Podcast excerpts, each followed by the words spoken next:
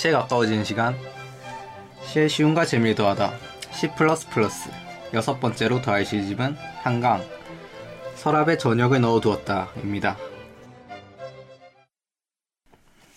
안녕하세요 안녕하세요. 와. 자기소개로 시작하겠습니다 저는 만화를 좋아하는 김덕후입니다 근황은 별일이 없네요 네. 방학을 했죠 저희 네, 그래서 맞아요. 네. 그냥 놀고 먹고 있습니다 저는 서단풍입니다. 최근에 피드백을 좀 받았어요. 제가 어떻게 녹음을 하는 게 더 좋겠다라는 방향에 대해서 네 피드백을 받아서 그거를 좀 적용해가지고 오늘 또 녹음을 할 생각이고 음. 저는 방학인데도 방학 같지 않은 느낌이에요. 지금 계속 일이 생겨가지고 이래저래 바쁘게 지내고 있습니다. 어, 어떤 일이 생겼어요? 일단 공모전 공모전을 또 나가려고 하는 게 있어가지고 음. 그거에 관련해가지고 서류 작업을 계속 하는데 이게 학기 중에 했던 것처럼 학기 중에 공부했던 것처럼 또 막 밤을 새면서 하고 이렇게 진행이 되고 있어가지고 쉽진 않네요. 음. 근데 더 스트레스를 받는 거는 네. 그게 정답이 없어요. 음. 붙을 거라는 그 보장이 없기 때문에 뭐 헛노력이 될 수도 있고 뭐 그냥 하는 거 아닙니까? 그렇죠. 그냥 하는 공이었는데 그래도 열심히 해야죠. 아, 네. 네 그런 마음으로 지내고 있습니다. 네, 저는 간판 목소리 가- 목소리입니다. 네.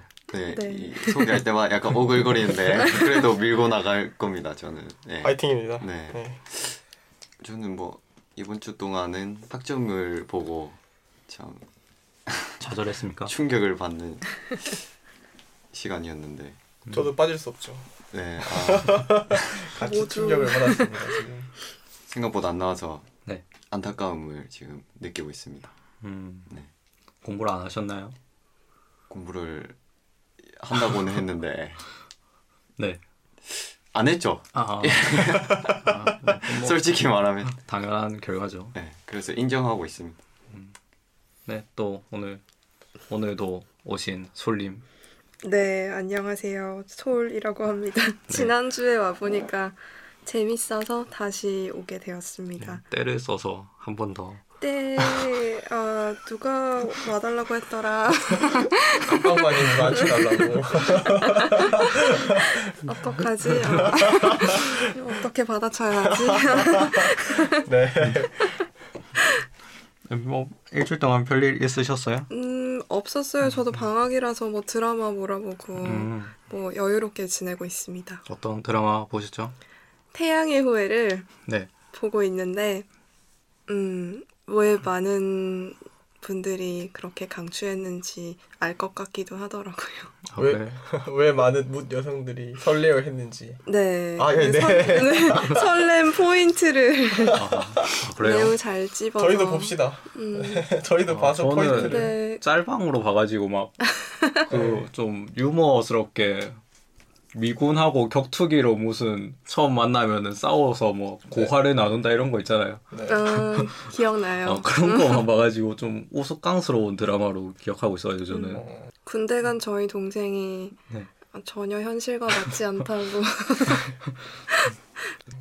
아니 근데 너무 멋있는데 가끔 좀 오글거리기도 해요. 음. 그 설정이 너무 멋있어 보이려고 아, 한게 그래도 결론은 멋있다. 음. 어, 그렇구나. 음, 네.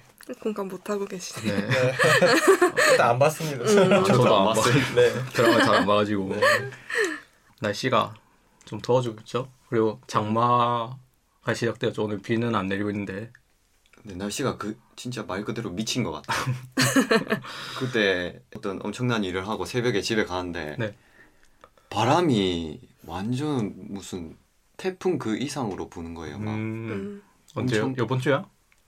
저번 주? 이틀 전에 토요일에 음, 와 그때 막 큰일 나는 줄, 막 간판이 다 날아갈 것 같은 음. 그런 느낌을 느꼈거든요. 음, 음. 진짜 좀 아. 이거 미친 게 아, 아닌가. 어제 바람이 엄청 불더라고요. 그 새벽에 막 예, 예. 문을 닫아놓고 자는데 그래 시끄러워가지고 음. 태풍 이상이었잖아요. 네 어, 소리가 너무 시끄러워가지고 집에 자는데. 날씨가 왜 이럴까요 도대체? 음. 뭐 저기압의 영향으로 저기압과 시베리아 고기압의 만남에 의해서 드립입니까? 일과잖아요. 드립 아니고 알았네. 정확한 사실을 전달하는 예. 어, 음. 오츠크해에서 발생된 지구과학 네. 시간이 돌아왔고 어디서 많이 음. 듣던 기단의 영향으로 오츠크의 네. 기단 많이 들었잖아요. 네 네, 이렇게 지구과학 네, 전선이 형성되면서 고기압과 저기압의 만남으로 알겠습니다. 네, 그렇습니다. 그런 이유에서 강풍이 불고 있습니다. 요즘. 여름이 됐잖아요. 네. 네. 여름 계획이 어떻게들 되시는지 궁금하네요. 네, 저는 스터디를 지금 지원을 했는데 네. 내일 면접을 보거든요. 어, 면접까지 와요 스터디가 음. 그냥 형식상 뭐 얼굴 음. 확인하는 거 정도겠는데 좀 이상한 애 아닌가. 이똥 싸는 애 아닌가 뭐 그런 거 확인 침 흘리는 애 아닌가 뭐 그런 거 확인하겠죠. 네. 그 정도 체크해줘야 이제 예. 하니까 그거를 스터디를 하면서 인적성 이 너무 취업 얘기로 빠지는 것 같은데 음. 음. 인적성 대비를 해야 될 것 같아서 아뭐 취업 G셋 취업 스터디입니까? 면접 스터디요. 어, G셋 그 책을 샀어요. 네. 그거를 이제 방학 동안 풀면서 취업 준비를 할 것 같아요. 음. 시프풀 하면서 공부를 하는 계획이다 방학 동안. 취업 준비를 하반기 준비를 할 계획이다. 음, 음. 네.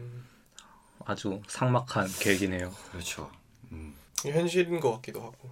자본주의에서 아래서 살아가려면 어쩔 수 없는. 음. 하나의 톱니바퀴가 되기 위한 이러다가 그, 근데 도망갈 수도 있어요. 아, 거- 그 스터디에서 현실에서 음. 도망갈 수 있어요. 자연 속으로. 네. 시를 쓰고 그렇죠. 승화가 되고. 절에 네. 들어가서 머리 깎고 이제 네. 풀만 먹으면서 아, 네. 네. 단풍님은 여름 계획이 어떻게 되세요? 저는 일단 지금 하고 있는 공모전 계속 진행을 하고 네. 뭐 놀려고요. 아? 놀려 놀 노는데 저는 혼자 노는 것보다 사람들랑 어울리는 걸 좋아하니까 네. 같이 이렇게 펜션이나 한 군데 잡아서 음, 신나게 이제 밤새 게임을 하는 거죠. 뭐 음, 그러든지 뭐 고기도 구워 먹고 술도 먹고 음, 얘기도 네. 하고 그럴 계획이 하나 있고 음, 그리고 저희가 제가 이제 다음 달에 또 어디 가지 않습니까? 네, 네, 또 이제 덕후님하고 같이 가는데 네. 그때를 대비해서 이제 또 돈을 모아야 되니까 음, 네. 근데 돈을 모으기 위해서 아르바이트 지금 과외 한개또 오, 연결이 돼가지고 음. 과외도 하나 하고 컴퓨터 선생님 네. 네, 아, 그래가지고 그것도 하고 그럴 계획이죠. 그리고 이제 저번에 말했던 프로그램을 개발한다는 이제 시제품으로 스토어에 딱 내겠다는 그 계획을 실천하려고 합니다. 다할 수 있습니까? 아, 여름 방학 동안. 노는 건 한 하루 이틀만 하고 그리고 이제 공모전은 이제 한 2주 안에 또한게 끝나니까 하고. 음. 또 남는 시간 쪼개야죠 또. 놀고. 아니 쪼개서 이제 그거 해야죠. 프로그램 아, 개발하고 이렇게. 남는 시간 쪽에서 프로그램 개발하고. 그러고 이제 또 이제 돈 벌러 가고 뭐 이렇게 아. 해야겠죠. 굉장히 소모와 생산의 반복이네요. 네. 여름 방학이. 그렇게 살아야 되는 거 아니겠습니까? 음, 또 재미가 있으니까 그거에. 아 재밌습니까? 네, 흥미를 느끼면 그게 거의 전부지 않습니까 아 그래요. 네. 근데 또 한편으로는 걱정되는 게 역시 그 취업 걱정이죠 준비를 해야 되는데 내가 너무 하고 싶은 일만 하는 게 아닌가 공모전하고 뭐 그 프로그램 만들고 이게 일종의 취업 준비 아니에요? 뭐 아. 포트폴리오에 적을 수도 있고. 오늘 시 소개할 때 얘기하겠지만 네. 저희가 가지고 싶어하는 직업이 딱 정해진 길이 없잖아요. 그게 네. 되고자. 그것 때문에 좀 두렵다라는 얘기를 나중에 할 텐데 음, 그게 많이 적용이 되는 것 같아요 지금.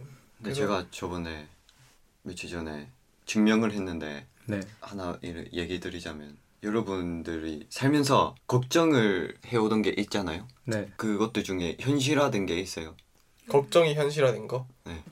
단기적인 걱정은 가끔 현실화되는데 막 어떤 거? 잘못 저지르고 엄마한테 혼날 것 같다 이러면 진짜 혼나고 아, 그렇잖아요. 네. 혼날, 혼날 것 같은데 혼난 거예요. 네. 또요. 아니 막 중요한 순간에 뒤통수를 치는 사실들 이런 것들도 있잖아요. 어떤 거요? 저는 있었어요. 그게. 음... 예. 아 그때 너무 절망적이어가지고 막 한번 음, 뒤통수를 여자친구랑 좀 사이가 안 좋아졌는데 진짜 네. 헤어졌다. 네 그건 아니고 음, 아, 그거 아니에요. 네 그게 아니고 아. 걱정을 하고 있었는데 진짜 네. 그게 현실로 일어났어요. 기대와 걱정이 한꺼번에 왔었거든요.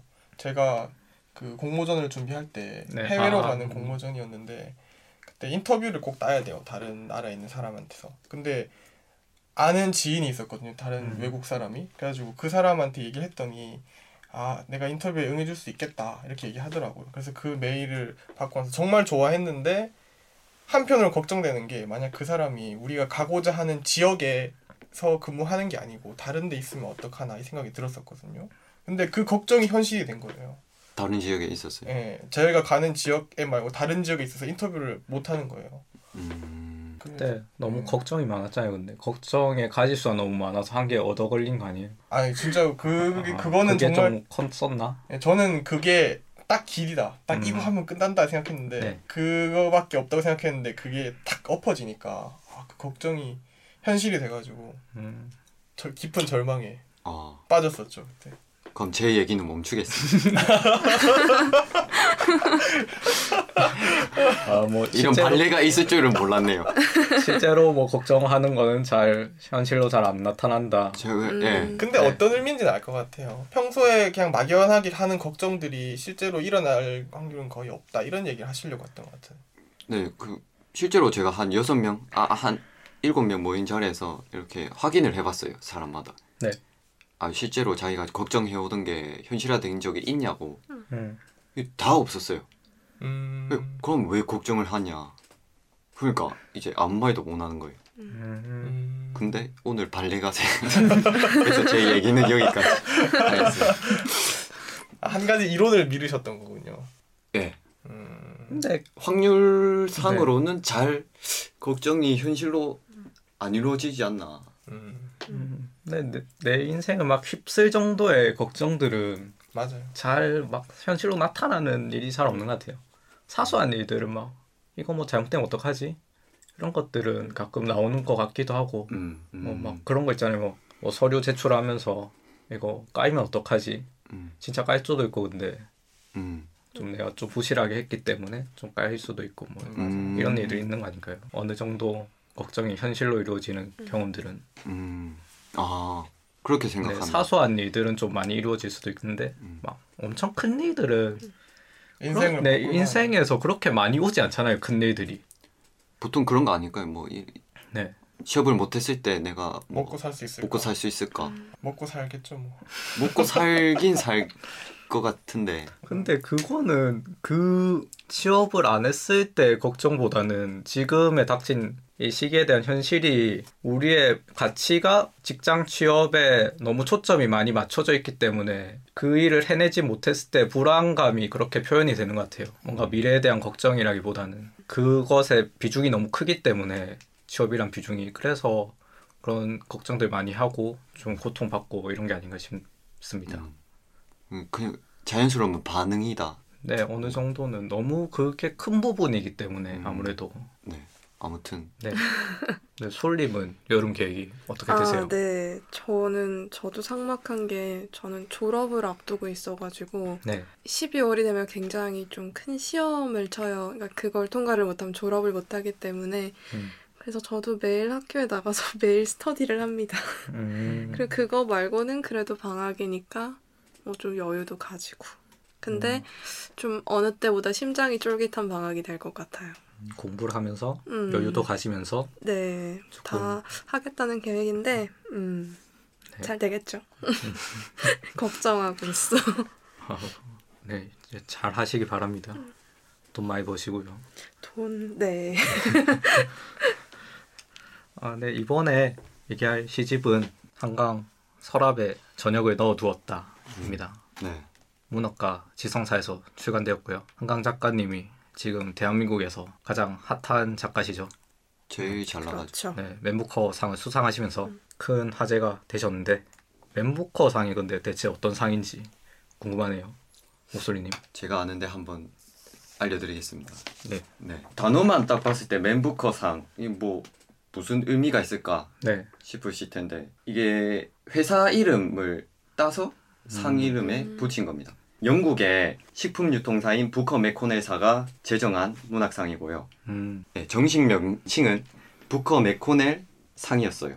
음, 뭐 부커상 이 정도로 불러 간단하게. 부르고 있었는데 음. 이제 다른 또 회사가 나타납니다. 맨그룹이라는 맨, 네, 맨, 맨, 음. 맨그룹이 후원하기 시작하면서 이름이 맨 부커상으로 네, 이렇게 바뀌게 되었죠. 음, 맨, 그래서- 맨 띄우고 부커상 이렇게 그렇죠. 되네요. 맨 그룹과 부커 회사가 음. 같이 후원을 하고 만든 상이다. 그래서 맹부커 상이라고 부르게 되었고 이 상은 원래 영국, 아일랜드, 호주 등 영국 연방 작가들이 쓴 영미 소설에만 음, 음. 주는 상이었어요. 네. 영미 소설, 뭐 아시아, 뭐 아프리카 이런 소설은 음, 무시하고 쌩까고 있었는데 네. 이제 세계적으로 우리가 발돋움을 해야겠다. 글로벌 이미지를 만들어야겠다 음. 싶어서 이제 영영방 지역 외에 작가가 쓴 소설 대상으로 인터내셔널 부문을 신설합니다. 네. 그 중에 이제 한강 작가님이 걸린 거죠. 음, 채식주의자라는. 채식주의와 예. 걸려서 international 부문에 선정되어서 한강 작가와 또 중요한 사람 번역가 데버럴 스미스 가 네. 함께 수상합니다. 이 맨부커상이 도대체 어느 정도의 상이냐라고 네. 물어보신다면 노벨 문학상급 음, 네. 오. 전 세계적인 권위가 있는 노벨 문학상과 프랑스의 공쿠르 문학상과 함께 세계 3대 문학상 중 하나로 여겨지고 있는 큰 상입니다. 음, 그렇군요. 대, 단한 일을 한 거죠 한강 작가님이. 작가님이. 예. 그러면 번역을 해서만 영어로 써여 쓰여져서만 이게 international 부분에 들어가겠네요. 그쵸. 번역이 된 본으로 상을 받았고, 네. 또 이게 굉장히 화제가 되는 게왜 우리나라 시인 중에 고은 시인이 네. 노벨 문학상 후보에 매번 오르는데 네. 약간 선정이 안 되는 게 이제 그 언어를 다 옮기기가 좀 음, 어렵잖아요. 네. 근데 이번 같은 경우는 번역이 굉장히 잘 됐다고 해서 네. 네, 그래서 저도 사실 통번역을 공부하고 있기 때문에 읽어봤는데 네. 이렇게 정말 그냥 원작을 읽는 것 같더라고요, 영어를 음, 보니까. 아예 영어로 쓰인 책을 네. 읽는 것처럼. 그래서 제가 총 상금이 얼마인지는 기억이 안 나는데 이제 이 번역가도 한 사람의 이렇게 창조자로 이렇게 쳐주는 거죠. 그래서 음, 상금을 정확히 반반 나눴다고 하더라고요. 네. 음, 그래서 번역 가의 역할이 굉장히 컸다는 거. 음, 음. 아, 작가의 그래서, 작품도 훌륭하지만, 네. 음, 맨부커상 그러면 따로 맨부커 상이 또 있고 맨부커 인터내셔널 상이 또 있고 되는데 음. 황 작가님은 인터내셔널. 번역가와 함께 맨부커 인터내셔널 상을 음. 받으셨다. 네. 근데 이게 잘 감이 안 오지 않나요? 뭐 작가로서 이 상을 받는다는 것 자체가 저희는 너무 문학과 떨어진 삶을 살고 있기 때문에 그렇죠. 뭐 어떤 상이 어떤 의미를 가지는지 음. 잘 감이 안 오는데 어떤 의미를 가질까요? 어느 정도? 올림픽 금메달 느낌? 제가 봤을 때는 이게 노벨 문학상과 어깨를 나란히 한다고 하기 네. 때문에 노벨 물리학상, 뭐 노벨 경제학상 받는 사람들이 받는 그 스포트라이트를 음, 우리가 문학계에서 그 정도 스포트라이트가 예. 역사를 차지할 만한 그렇죠. 작품이다. 네. 그 정도 인정을 받는다. 족적을 남기는 위대한 음. 일이 아닐까. 그 아시아인 최초로 제가 받았던 네, 걸로. 아시아인 최초이며 또 최연소라고 그런 어. 것 같아요 저는 맞나 인터내셔널 부분에서 최연소였나 그 어느 정도 최연소라는 타이틀도 신문 기사에서 본 것 같습니다. 그래서 채식주의자 또잘 네. 팔리고 있지 않아요? 네, 채식주의자가 최근에. 계속해서 베스트셀러 1위더라고요. 음. 그 수상 이후로 계속해가지고 저는 이번 주에 아무래도 한강 선생님 시집을 다루니까 네. 읽어 보려고 했는데 네. 게을러 터져가지고 아직 안 읽어봤는데 다른 분들은 읽어보셨어요? 솔님만 읽어보셨나? 저는 그게 영상으로 나왔다는 거. 아 영상으로 나왔어요? 네. 어. 제작주의자. 제작이 됐더라고. 네.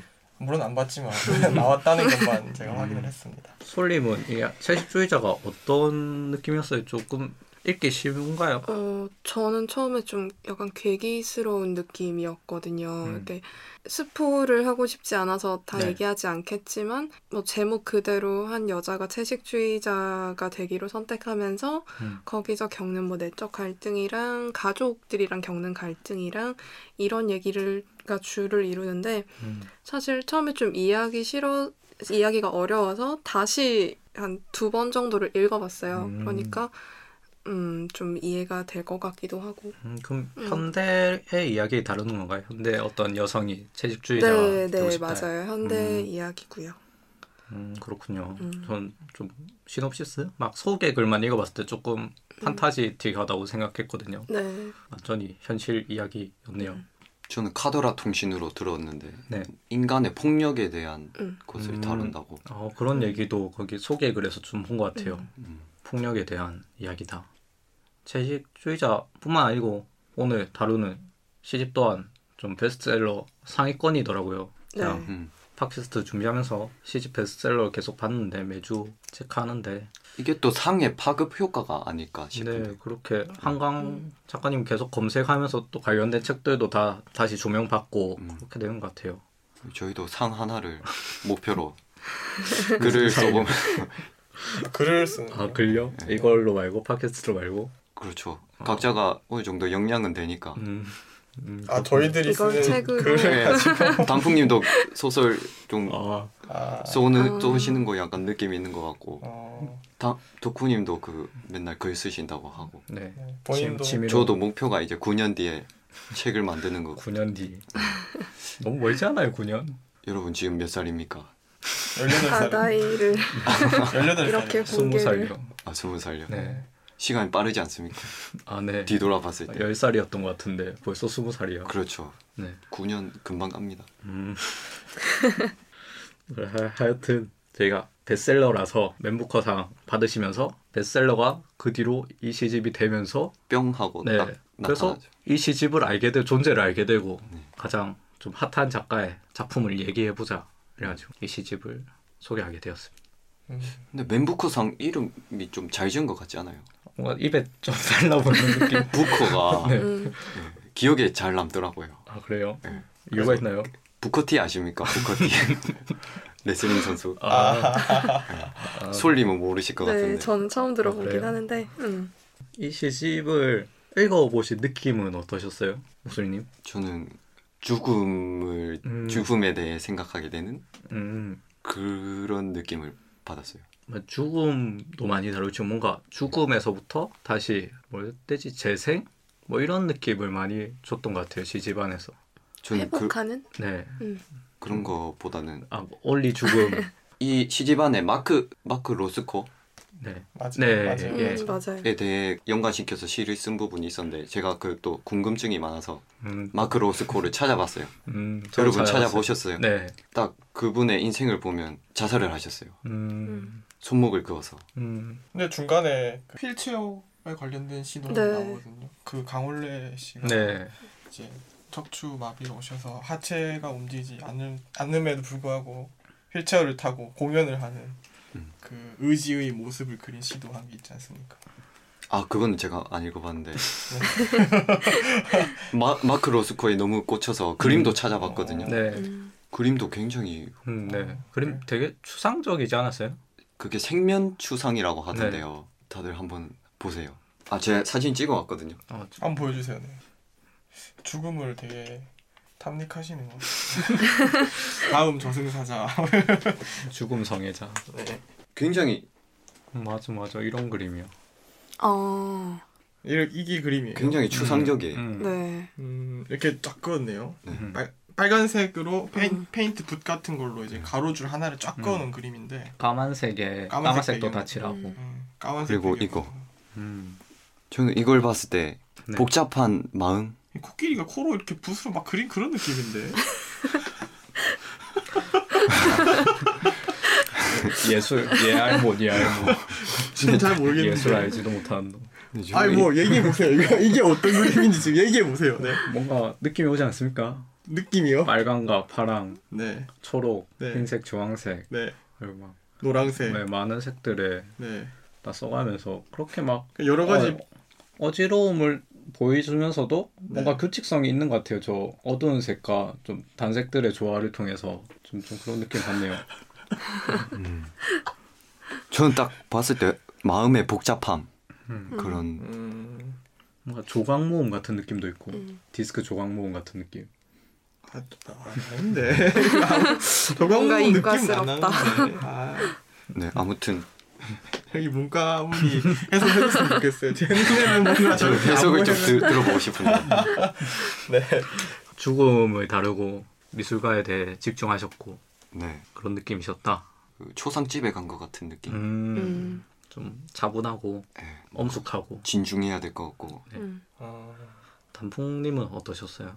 시집이 어루만진다라는 말이 어울렸던 시집이었던 것 같아요. 어디를 오름 마음을 오르만지는 네, 마음을 어루만지는 것. 네. 내가 힘들 때, 절망적이었을 때 그것을 회복하는 방법을 제시해 주는 것 같기도 했고 네. 그랬던 것 같아요. 그게 가장 컸던 것 같아요. 그렇게 어루만져 줬던 거. 물론 죽음을 그리는 것도 있었는데 음, 저는 죽음보다는 그렇게 회복하는 느낌이 많이 있었어요. 일부러 좀 절망적인 상황을 좀 제시하면서 그 뒤로의 회복을 다루는 느낌을 받으셨다. 그냥 네. 올리 그냥 처음부터 끝까지 회복 같은 것. 어, 시 중에 이런 시가 있더라고요. 네. 잠막 힘든 상황이 있어가지고 잠시 이렇게 누웠는데 네, 햇빛이 지나가는 네, 거. 햇빛이 음, 눈에 딱 비친 거예요. 그 그때 눈을 감고서 가만히 있었다라는 시가 나오거든요. 네, 되게 좋았 었는데 네, 저도. 저도 엄청 좋았던 시 중 하나거든요. 나라면은 그랬을 때 어떻게 회복을 할까, 무슨 생각을 할까라는 생각 들었고, 음, 어떤 절망적인 상황에서 회복을 하는 방식을 좀 보여주는 시였다. 시, 시들이 모여 있었다.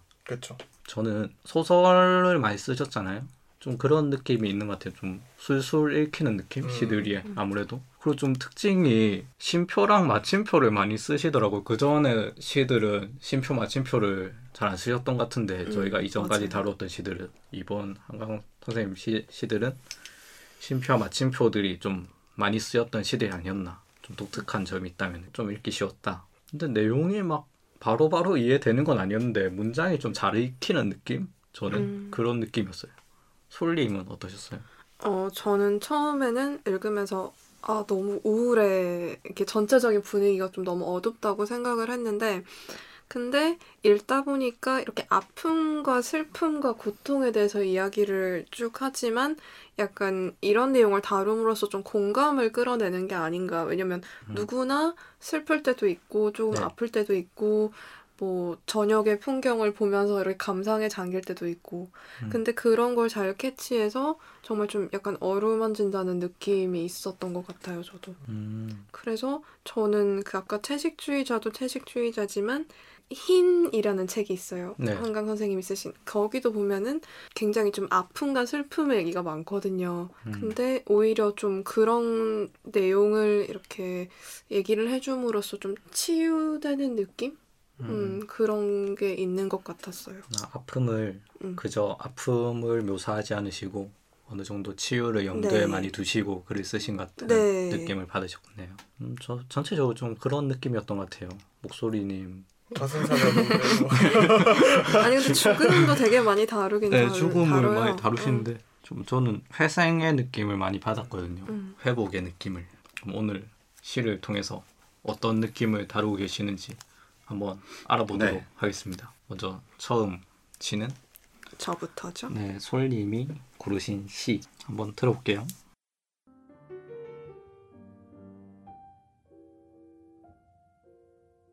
서시 어느 날 운명이 찾아와 나에게 말을 붙이고 내가 네 운명이란다. 그동안 내가 마음에 들었니?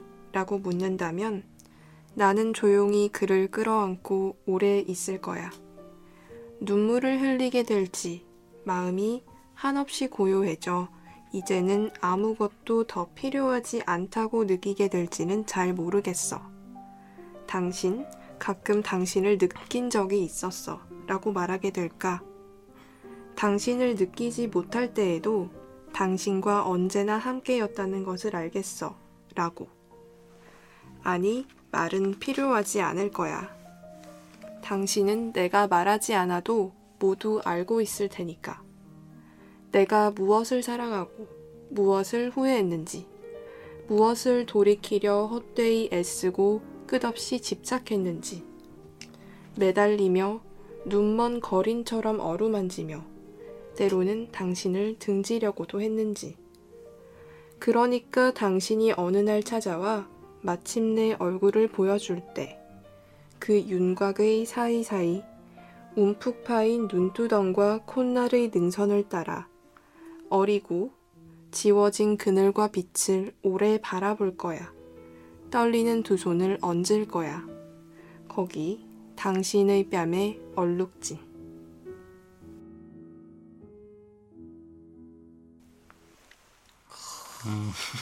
네. 감탄 가- 감탄하시네요. 어, 감탄. 아, 왜 감탄을. 네? 참그 여자의 마음을 잘 표현한 게 안, 음, 아닐까? 음, 좀 감성적인 네. 마음을 잘. 네. 솔님 어떻게 이 시를 소개하게 되셨어요? 어, 저는 처음에 읽으면서, 아, 근데 질문이 먼저 있는데, 네. 운명을 믿으시나요? 저는 믿습니다. 음, 저는 안 믿어요. 저는? 크게 생각을 안 해봤어요. 운명에 대해서. 음, 그 운명이라는 게 있다고 생각하면요. 네, 세계 안에서 대단한 일을 하는 사람에게 주어진 운명과 좀 작은 일을 하는 사람에게 주어진 음. 운명의 크기가 너무 다르잖아요. 저희가 네. 바라볼 수 있는 게. 그게 정해져 있다면 좀 슬픈 일이 아닐까요? 음, 애초에 정해져 있었다면 슬프다 네. 모든 것들이. 음, 또 어떤 생각이세요? 똑같아요. 진짜 딱 똑같아요. 음, 음, 진짜 슬플 것 같아 정해져 있으면 음. 은 저는 뭔가 하려고 하는 일이 있는데 그것이 먼저 정해져 있으면 좀 아닌 것 같다라는 생각? 음. 목소리님은요? 저는 사람은 피투된 기투라고 믿기 때문에 기투면은 그거를 막 극복하려고 싸우는 거 아닙니까? 운명이 있는데 네. 운명을 어느 정도 바꿀 수도 있다고 믿거든요. 음, 음, 네. 인간의 자유 의지로. 음, 네. 운명은 정해져 있지만 개척할 수 있다. 그렇죠. 어, 음. 그렇군요. 네, 이 시의 약간 키워드라고 할 수 있는 게 운명이라서 여쭤봤는데, 저 같은 경우는 있는 것 같아요. 음, 그래서 저는 막 너무 정해져 있다면 슬픈 게 아니냐, 이것보다는 그냥 이렇게 삶을 살아가면서 마주하는 그런 우연의 순간들이 그냥 운명이다. 저는 이런 느낌을 받았거든요. 그리고 여기서 어, 좀 저는 재미있었던 발상이 운명이 나한테 말을 붙인다고 하잖아요. 그래서 이렇게 끌어안고 받아들인다. 이런 식으로 묘사를 하거든요. 네. 그래서 저는 굉장히 이것도 공감이 많이 받- 갔어요. 그러니까 여기서는 막 운명을 바꾸려고 싸운다기 보다는 받아들이는 거잖아요. 네. 운명을 그냥 그렇게 받아들이고 마지막에 보면 이제 오래도록 바라보고 그냥 이렇게 지켜본다는 게 굉장히 여운이 오래 남았어요. 음, 음. 운명을. 받아들이고 지켜본다. 네. 운명을 지켜본다는 게 그러면 이제까지 살아온 일들을 그쵸? 지켜보는 건가요? 그쵸? 미래에 대한 일들도 뭔가 수용하는 자세가 아니고 네. 저는 약간 과거를 돌아보는 그런 걸로 봤어요. 음. 그래서 아까 우리가 걱정 얘기를 했는데 네. 살다 보면 정말 그 걱정이 현실이 되는 그러니까 도대체 나한테 왜 약간 음, 이런 네. 순간이 있을 수 있잖아요. 근데 그런 순간에도 그냥 초연하게 담담하게 대면한다는 게 저는 이런 태도가 좀 마음에 들었습니다. 어, 그리고 너무 기계적이지 않나요? 음. 나에게 좀 슬픈 일들이 생겨도 아, 아 음. 운명이니까 음, 이런 일이 당연히 생기는 거야 음. 이렇게 생각하고 넘어간다는 게좀 음, 마냥 올바른 생각은 좀 아닐 것 같은 느낌 드는데 저는 음, 그럴 수도 있죠. 네. 그러니까 모든 걸 내 손을 떠났기 때문에 어쩔 수가 없어. 이거는 좀 뭐랄까 수동적인 네. 자세라는 생각이 들긴 하는데 그래도 가끔 정말 어쩔 수 없는 네 일들이 어쩔 수 있잖아요. 네, 네. 그런 건 있죠. 음, 음, 음, 저는 그럴 때.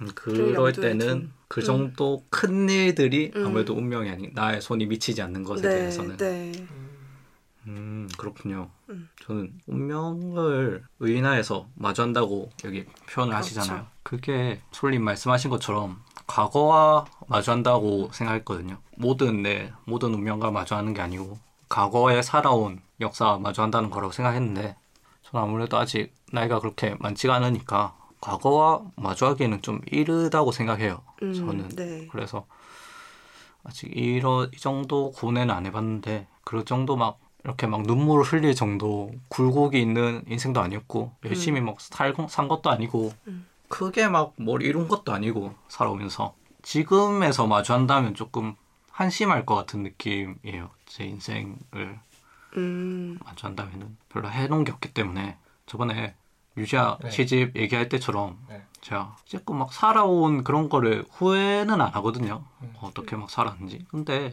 과거를 떠올리면 조금 아무래도 그런 느낌 드는 거는 어쩔 수가 없는 것 같아요. 게임할 때 보면은 네. 캐릭터 키울 때 보면은 막 stat이랑 skill이랑 막 엄청 연구해서 막 찍잖아요. 디아블로 디아블로 2 뭐 힘 막 민첩 이런 거 막 연구해가지고 막 근데 나는 왜 이렇게 stat skill을 왜 이렇게 찍었지? 음, 그거는 게임인데 그렇게 열심히 해서 찍었는데 나는 왜 이렇게 stat을 찍었지? 이런 느낌이 아 그렇게 얘기하니까 확 와닿으면서 굉장히 슬프네요. 네. 그래가지고 그런 생각을 하게 될 거예요. 지금 과거와 마주한다면은 네. 물론 막 음. 현실에서 그 능력을 키운다는 게 막 게임처럼 막 쉬운 막 그냥 클릭하면 올라가 이런 게 아니기 때문에 그렇죠. 막 완전히 똑같다고 할 수는 없겠지만 그래서 운명을 마냥 마주한다고 하면은 제가 막 이 시애처럼 눈물을 흘 넋두리가 하고 있으면은 음. 운명이 내가 눈물 흘리는 게 운명이 좀 눈물을 흘리지 않을까 이렇게 막 너 넌 너에 대해서 좀 후회를 하고 있는 거니까 나의 운명에 대해서 음. 이런 생각하니까 좀 더 나의 과거를 사랑할 수 있는 인생을 살아야 되지 않나 이런 생각을 음. 하겠습니다. 그럼 매, 매사에 더 열심히 해야 된다. 네, 근데 그렇게 잘 안 살 것 같긴 한데 조금, 조금 뭔가 막 이루어야 되지 않나. 아, 뭐 열심히 살고 근데 자신이 만족했던 삶이었다면 괜찮지 않을까? 예전에 큰 일을 업적하지 않았더라도 네. 내가 만족했다면은 그게 그것만으로도 충분하지 않을까요? 음, 내가 중요하지. 그쵸. 네. 근데 우리나라도 못 사는 편은 아닌데 그래도 막 선진국을 보면서 막 아, 부러워하고 그렇죠. 뛰어넘고 신고 막 이렇잖아요. 결국 그 자체만을 바라보기가 좀 힘든 것 같아요. 나에 대해서 완전히 만족하기가 조금 힘들지 않나 아무래도 아무래도 사람이 이렇게 많이 사니까 비교를 할 수밖에 없게 되고 누군가와 나와 그렇죠. 네, 비교를 할 수밖에 없게 되고 나도 이 정도 막 잘 살았으면 열심히 했으면 머리 좋았으면 뭐 운동이나 잘했으면 좋았을 텐데 그렇지만 난 이렇 그렇지 않구나 그래서 그게 과거의 원인이 과거에 있는 게 아닌가 뭐 이런 생각을 하게 될 수도 있을 것 같아요 저는 보통 이제 돌이켜 보게 되잖아요. 네. 과거를. 그러면은 내가 능력이 이 정도밖에 안 됐었다라는 생각보다는 그때 있었던 좋은 즐거운 일들을 보통 음. 회상을 많이 하거든요. 네. 그래서 저는 과거를 돌이켜 볼 때 그게 저한테 힘이 돼요. 저는 음. 힘든 상황일 때 그 상황을 이제 역전시켜 줄 수 있는 음. 하나의 뭐 활명 활명수 같은 느낌일 수도 있고 네. 또 그거를 사- 계속 얘기하지만 사진으로 또 담아냈기 때문에 아. 그 사진을 가지고 와서 또 이렇게 음, 느끼기도 하고 하거든요. 과거는 그럼 좀 즐거운 사건들의 나열로 추억의 나열로 그렇죠. 생각하신 건가요? 그렇죠. 그 여- 영화 인사이드 아웃 혹시 안 보는 네, 건데. 봤어요. 네, 그- 좋아하는 영화예요. 네, 그것처럼 그 주인공이 과거에 아, 어릴 때는 좋은 기억만 계속 가지고 있잖아요. 그쵸. 근데 좀 커가면서 그 좋은 기억의 이면에는 슬픈 기억이 있었고 음. 슬픈 기억과 좋은 기억이 섞여 있는 그런 기억들이 있다. 맞아요. 그렇게 이제 나중에 얘기를 하게 되는데 저는 그 부분에서 좋은 기억들 이렇게 끄집어내서 또 이렇게 음. 음. 영사기로 재생하듯이 또 보고 이러면서 힘을 얻는 편이거든요. 그래서 그 부분은 조금 다른 견해가 있지 않나. 네, 이런 생각이 좀 네. 다른 부분이 있는 것 같아요. 네. 목소리님은 혹시 운명을 마주한다면 네. 어떤 느낌이 들 것 같아요? 운명이 사람처럼 나와가지고 운명이 좋은지 나쁜지는 알 수 있는 거예요. 운명을 일단 내가 어떻게 생각하느냐에 따라서 다르겠죠. 저처럼 막 지나온 세월이라고 생각할 수도 있고 어, 목소리님 평소 생각대로 정해진 인생이라고 생각할 수도 있고 운명이란 놈을 운명을 마주하면 네. 편안해지지 않을까? 아, 음. 알게 되기 때문에. 미래를 알아서 아니면 좀 과거에 내가 다 보이기 때문에 모든 걸 알게 되는 게 아닐까요? 아, 내 삶의 운- 운명을 알게 되는 거잖아요. 아, 좀 열반과 비슷한 느낌을 해탈? 네 해탈과 비슷한 느낌을 받는다. 아, 전 그렇죠. 건. 그 제가 뭐 3년 뒤에 뭘 할지 그걸 알게 된다는 거잖아요. 음, 아니에요? 운명을 마주하게 되면. 맞아요. 운명을 마주한다라는 거는 운명이 있다라는 것이고 그러면 내 앞길에 있는 모든 게 다 운명으로 정해져 있다 이 뜻이잖아요. 그렇죠. 음, 운명을 마주한다는 게 그러면 좀 어느 정도 나에 대한 완전한 객관화를 이루는 단계라고 볼 수 있는 거네요. 게볼 수도 있겠죠. 네. 음. 근데 3년 뒤에 내가 뭘 하고 있을지를 알게 되기도 하지만 동시에 60년 뒤에 내가 네. 죽음을 맞이하게 될지도 모른다라는 걸 알 수도 있잖아요. 내가 그렇게 똑같이 살아간다고 하면 네. 네. 오히려 마음이 편해질 것 같은데. 아니에요? 음, 그래. 음. 저는 그렇게 되면은 인생에서 더 이상 뭘 느낄 수 있을까라는 생각이 들어요. 음. 모든 건 이미 정해져 있기 때문에 내가 이렇게 생각하는 것조차도 정해져 있고 네. 마치 영화를 보는데 스포일러를 다 당한 상태인 거죠. 네. 음, 그래서 매분 매 초에 무슨 장면이 나올지 확실히 알고 있는 사람인 거죠. 음. 그러면은 거기에서 오는 감상, 감정 이런 것들이 네. 과연 알기 전처럼 느낄 수, 동일하게 느낄 수 있을까 싶거든요. 저는. 근데 아는 거랑 느끼는 거랑은 또 구별해야 된다고 저는 아 생각합니다. 저도 그렇게 생각하는데 네, 그 저도. 영화 어바타임 보면은 다들 보셨어요? 어, 안뭐 봤어요. 얘기를 하자면은 음. 오버타임이 시간을 되돌려서 음. 과거로 돌아와서 다시 하루를 살 수 있거나 뭐 과거에 다시 살 수 있는 시간 여행을 할 수 있는 사람에 대한 이야기인데 네. 유전이거든요, 그게. 그래서 아버지가 자기가 발견한 가장 행복하게 살 수 있는 방법은 하루를 두 번 사는 거예요. 음. 두번 살면서 그날 겪었던 모든 일들에 대한 뭐 여유를 좀 발견하고 똑같은 인- 그 삶을 살지만은 하루가 똑같지만은 좀 여유를 발견하고 좀 더 행복한 점을 많이 발견하고 이렇게 좀 행복을 찾아서 행복하게 살자 이런 느낌이거든요. 그래서 만약에 그걸 다 알고 있다고 해도 다 알고 있으니까 오히려 더 행복하게 살 수 있는 길이 있지 않을까 그렇게 음. 생각이 되네요. 근데 너무 다 알고 있으면 인생이 너무 재미없지 않나? 네, 맞아요. 그 말을 하고. 나는 진짜. 아니 진짜 아, 저도 생각했던 게 만약에 운명이 뭐 어떤 모습일지 모르겠지만 진짜 뭐 요술램프 지니처럼 이렇게 딱 내 앞에 섰으면 일단 생각날 말 너 왜 그랬어 일단 안 좋은 기억이 떠오르면서 그럴 것 같고 근데 그리고 나서는 좀 고마울 것 같기도 하고 내 인생에 좋은 아, 일도. 많았으니까 음. 근데 너 내 인생 스포하지 마 어, 이렇게 얘기할 것 같아요 음. 말하지 마. 음, 미리 저는 알고 싶지는 않아요 다 음. 저는 이럴 것 같아요. 만약에 운명을 제가 알아요. 만약에 5년 뒤에 너는 김태희와 결혼할 거야. 음. 아, 이런 운명이 음. 정해졌어요. 네. 지금은 5년 전이잖아요. 네. 근데 막상 이렇게 시간이 흘러서 5년 후가 딱 됐을 때, 네. 그 김태희와 결혼할 때 느낌은 5년 전에 내가 생각하는 거랑은 완전 다른 거예요. 음. 음. 예, 머릿속으로 아 행복하겠다라고 생각한 거랑 완전 다른 거예요. 실제로 김태희와 결혼했을 때는 음. 그럼 아 그럴 수도 있겠다 알매도 음. 아 너무 행복하겠다고 알매도 막상 실제 딱 그 상황이 왔을 때는 행복하다고 안 거에 그냥 아무것도 아닌 게 되는 음, 음. 그거는 그러니까 감정과 완전 사실을 많이 분리를 하시는 거네요. 그러니까 아는 것이랑 네. 느끼는 것이랑 이게 완전히 다른 게 제가 아닐까. 뭐 여행을 갈 때도 사실 뭐 여행 갈 때 계획 꼼꼼히 세우는 분들은 다 어디 갈지 막 다 알아보고 찾아보고 계획 막 시간 단위로 다 쪼개가지고 하고 혹시 여행 가는 거랑 진배 없이 다 계획을 세우고 가는데도 가보면은 감정의 그게 폭발이 막 다르고 음, 이렇잖아요. 좀 그런 느낌을 표현하신 게 아닌가 옥수님. 음. 그런 거. 예. 아, 근데 계획을 다 세워도 네. 그것대로 또 잘 안 이루. 안 네, 그러니까. 네. 거기에서 오는 음. 감정의 폭발 뭐 네, 이런 게 있는데. 저희가 또 음. 알면서도 인생을 그렇게 알면서도 막상 닥치면은 어떤 느낌이 들지 모르잖아요. 진짜 막 이런 일이 일어나는 건데도 음. 또뭐 슬픈 일이 일어난다 막 내년에 슬픈 일이 일어날 거야. 하지만 뭐 내후년에는 극복이 될 거야. 네. 그렇지만 내년에 슬픈 일이 내후년까지 이어지면서 완전한 절망에 빠질 수도 있잖아요. 그렇지만 극복이 될 수도 있지만 극복이 되는 걸 알아도 내가 지금 기분이 너무 안 좋은데 근데 운명에 따르면은 그 네. 극복되는 것이 운명이잖아요. 그런 그거를 그렇게 진짜 게임처럼 네. 아, 되진 않을 것 같아요. 그 인간의 감정이라는 게 너무 슬픔에 빠져버리면은 제가 그래서 운명론을 좀 찾아보니까 음. 모든 진짜 그 모든 것들이 다 운명이다 이렇게 음. 아예 정해져 버려. 인간의 감정, 인간이 느끼는 것 이런 것들도 모두 다 정해져 있는 거다. 그래서 사실 운명을 사람이 알게 된다. 그럼 그 말을 이 약간 모순이 되겠죠. 알게 음. 되면은 알게 되는 것조차도 음. 운명. 그러니까요. 그래서 또 이게 더 말이 안 되는 음. 나는 좀 그런데 네. 그래서 만약에 운명을 알게 된다 이렇게 되면은 저는 그 순간부터의 삶은 그 브레이크가 없는 기차가 끝을 향해서 계속 달려가는 것 같다라고 느낄 더 거예요. 이상 선택이 없는 삶이니까. 선로가 하나밖에 없어. 음, 네. 음.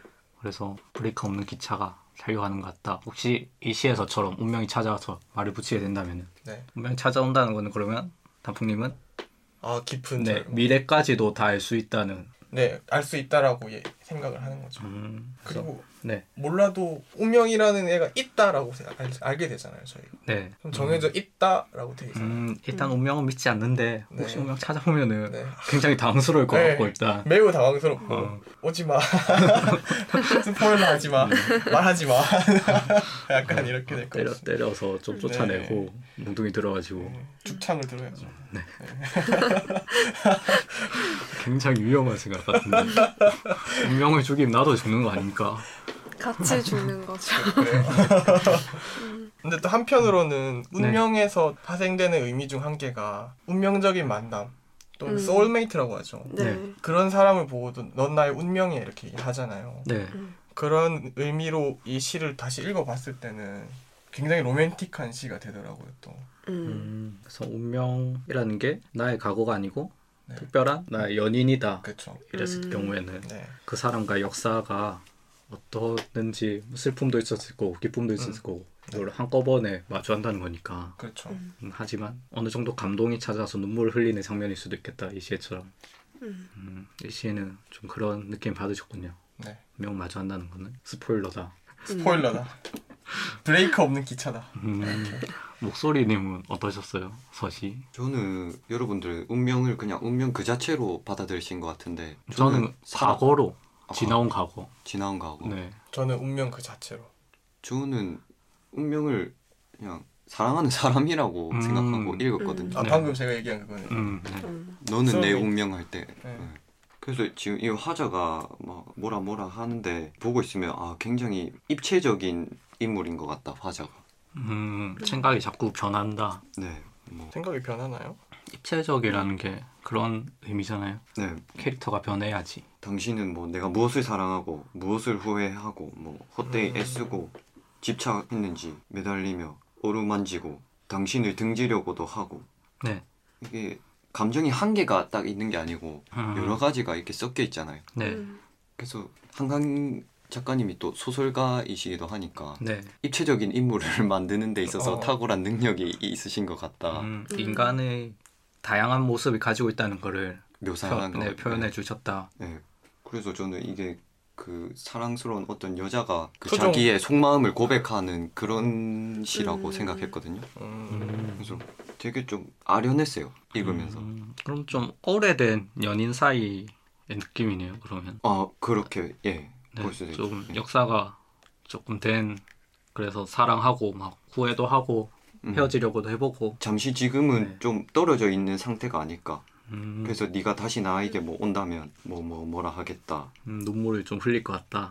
네, 이렇게 음. 말하고 있는 것 같아요. 음, 좀 연인 사이의 시다. 그래서 뭐 사랑을 표현한 것 같은데 사랑을 딱 뭔가 정의할 수가 없잖아요. 사랑은 뭐다. 네, 그쵸. 그래서 여러분들은 사랑의 정의를 해달라는 건가요? 사랑의 정의를 아니, 자기만의 생각하고 있는 네. 사랑에 대한 어 네. 굉장히 어렵죠. 네. 그쵸. 본인은 어떻게 생각하세요? 사랑의 정의. 저는 사랑이란 단어는 약간 허상이 아닐까 음. 생각합니다.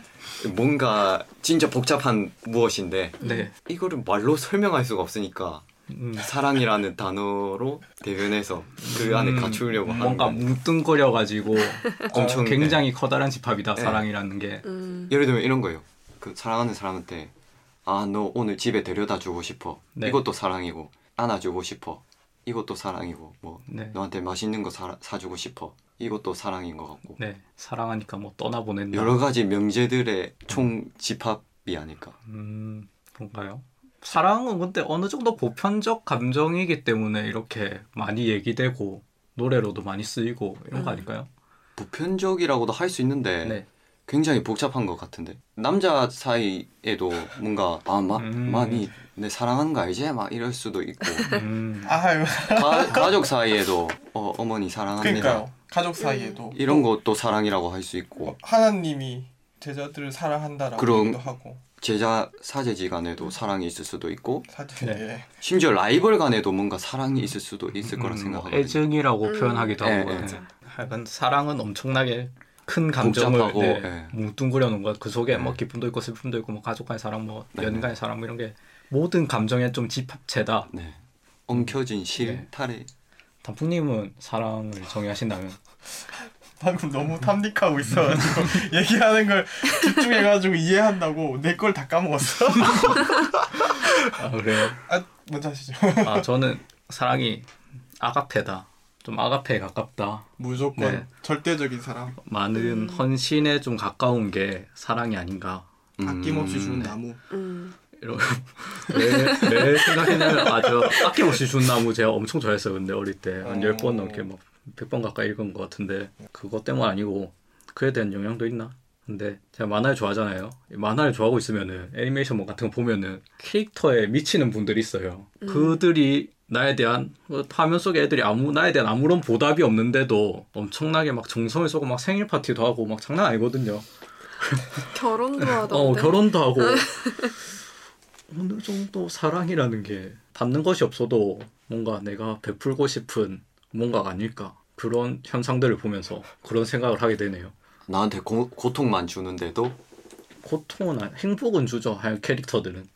아, 나는 다 주고 싶어. 어 그러니까 주는 건 있지만 음. 돌아오는 게 없다. 돌아오는 거는 음, 좀 음, 너무 음. 그들은 나에 대한 액티브한 반응을 줄 수는 없잖아요. 근데 음, 그런데 좋아하게 된다면 그렇게 허상이라도 뭔가 베푸는 음. 굉장히 신기한 음, 현상을 일으키는 음, 음. 감정이 아닌가. 굉장히 신기하죠. 네. 장난 아니에요, 근데. 신기해 그걸 달리죠. 음. 네. 장난 아니야. 네가 생각한 이상입니다. 한번 만나보고 그들은. 싶어요. 아 제가 작년에 네.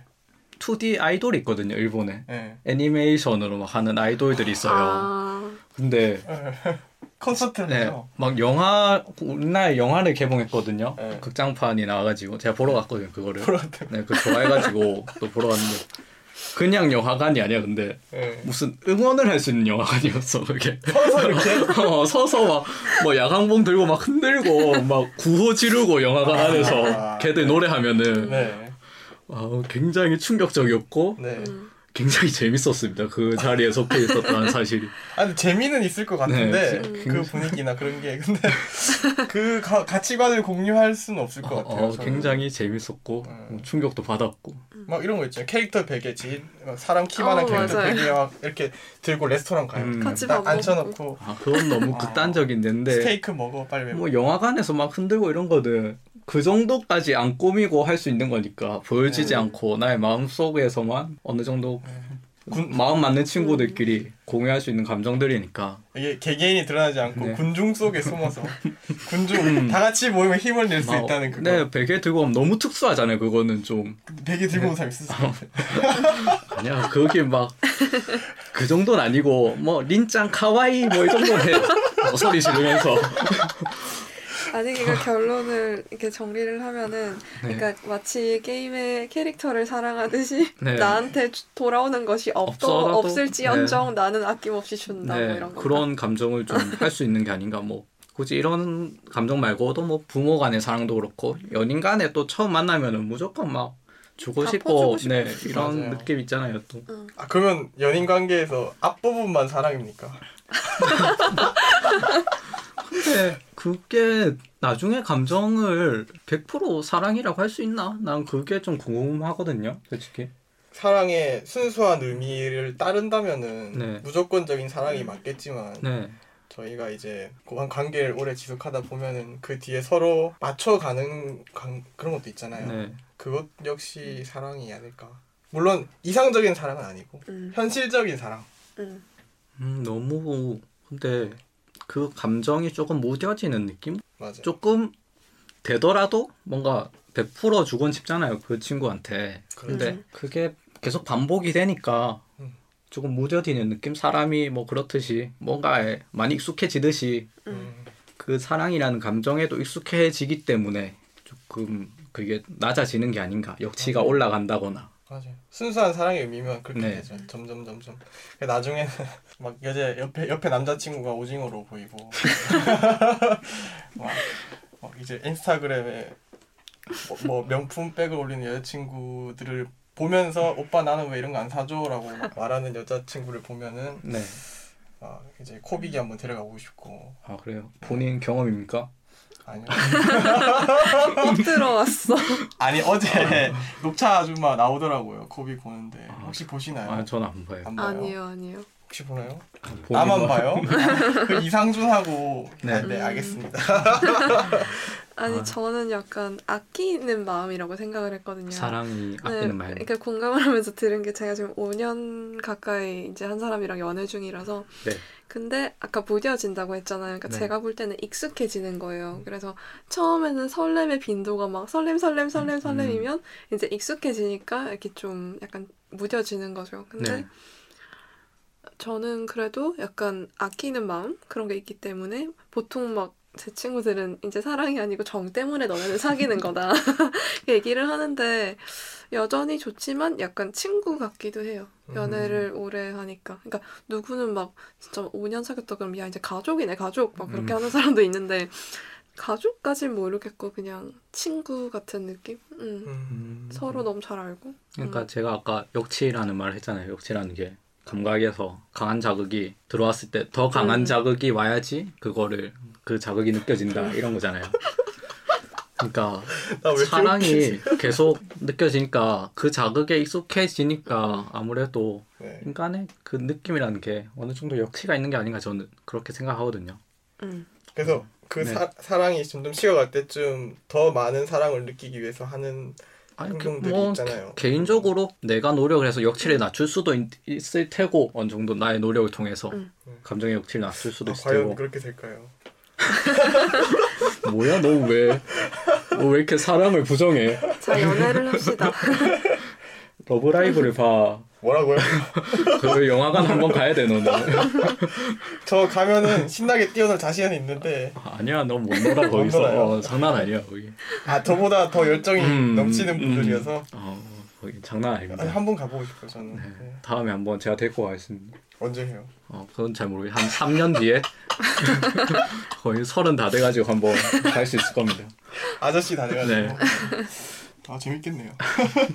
갔다는 게 충격이다. 가- 같이 갑시다. 어디요? 방금 얘기 다 했는데. 러브 라이브가 어디예요? 발 빼요 빨리. 가면 알아. 발 빼요 러브 라이브 빨리. 몰라요? 모르는 척해. にっこにっこにー 몰라? 아, 네. 네. 알겠습니다. 네. 단풍님은 사랑을 어떻게 정의하시는지. 저는 네. 아가페. 네. 이 친구는 좀 아끼는 마음이지만 무뎌질 수 있는 그런 감정이다. 저는 현, 아까 얘기했던 현실적인 사랑과 네. 절대적인 사랑 둘로 나뉘는 것 같습니다. 사랑 음. 자체에 대해서는 이데, 절대적인 이데아적인 사랑이 있고 그렇죠. 현실에서 네. 이데아에 가깝지 못한. 저 그래서 저는 이데아에 가까운 사랑은 부모님한테서 오는 것 같아요. 음. 음. 저희 부모님 부모님마다 조금 다르긴 하겠지만 네. 특히 이제 자신의 자녀를 이제 끔찍히 아끼시는 분들 그런 분들은 거의 무조건적인 사랑을 주시잖아요. 내리 사랑. 근데, 아 내리라는 말에 깜짝 놀랐네요. 아니 아니 왜? 네. 왜 놀래? 왜 그렇게? 아, 내리 갈굼이다. 음. 그래가지고 그런 사랑 이데아적인 사랑은 이제 부모님들한테 찾을 수 있을 것 같고 이제 원숙한 사랑 좀이 현실적인 사랑은 이제 오래된 부부나 서울님처럼 오래된 커플에게서 느낄 수 있을 것 같습니다. 저도 느껴보고 싶습니다. 음, 그, 친구가 됩니다. 음, 그렇군요. 네. 이 시가 운명에 얘기해보고 사랑에 대해서도 얘기해보고 음. 그런 시간이었네요. 네네. 아주 유익한 시간이었습니다. 굉장히 시에 대해서는 크게 집중하지 않고 제 생각에 다른 얘기를 시, 시를 좀 얘기해 볼까요? 시에 대해서 인상 깊었던 구절이 있나요?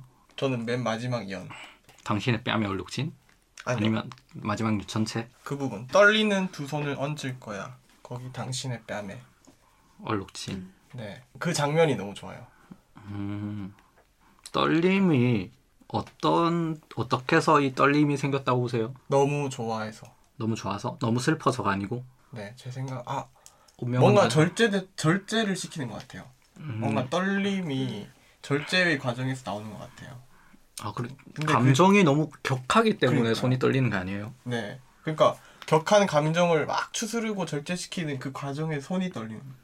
음, 근데 저는 이 연만 딱 봤을 때 앞에 부분을 깡그리 깡그리 있더라도 네. 이 연만 봤을 때 너무 좋아서 그 떨리는 손으로 상대방의 볼을 어루만지는 그 장면이 머릿속에 떠오르는 그게 너무 좋아요. 음, 네. 나도 그러고 싶다.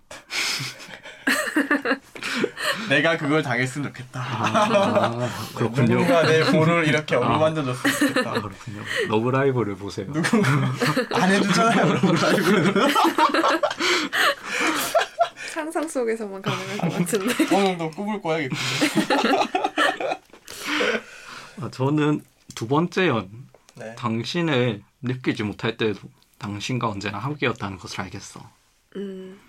굉장히 시적이고 현실에서 이 감정을 환기하기가 힘든데 사실 음.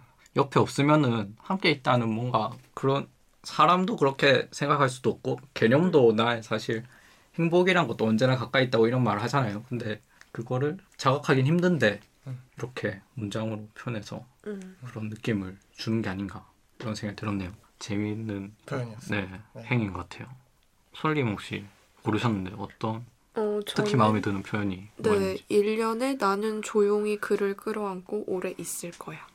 음. 저는 그냥 이런 담담한 자세가 좋아요. 뭐 좋은 이렇게 삶에 있어서 뭐 운명이 있다고 딱 믿는다면 네. 업앤다운이 막 있겠지만 그냥 그거에 너무 동요하지 않고 그냥 조용히 운명과 함께 한다는 표현이 저는 느낌이 좋았습니다. 음. 목소리는 어떤 뭐 특히 마음에 드는 표현이 있으셨어요? 저는 이 전체적인 흐름이 되게 마음에 들어요. 음. 잘 모르겠어. 아, 계속 감정이 격하게 변한 느낌들이 예, 뭐잘 모르겠어. 네. 뭐 하게 될까? 뭐 않을 거야. 음. 뭐 집착했는지. 문장이 좀 노랫말 같지 않아요? 계속 음. 시들을 보면서 오늘 시들 계속 시집도 계속 보면서 음, 노랫말 같은 느낌들이 많이 받았어요. 이렇게 가사. 네 가사 음, 같은 느낌. 맞아요. 노래 쓰시는 분 혹시 노래를 있어요? 아, 좀 가사요? 덧붙여 예, 좀 덧붙여서 뭐 랩으로 한다든지 아 아니요 아니요. 아니요 본인이 좀 관심 있는 것 같은데 저는 소설 다음에- 2차 창작물로 다음에 기대하겠습니다. 요러 리슨. 헤이 리슨 여기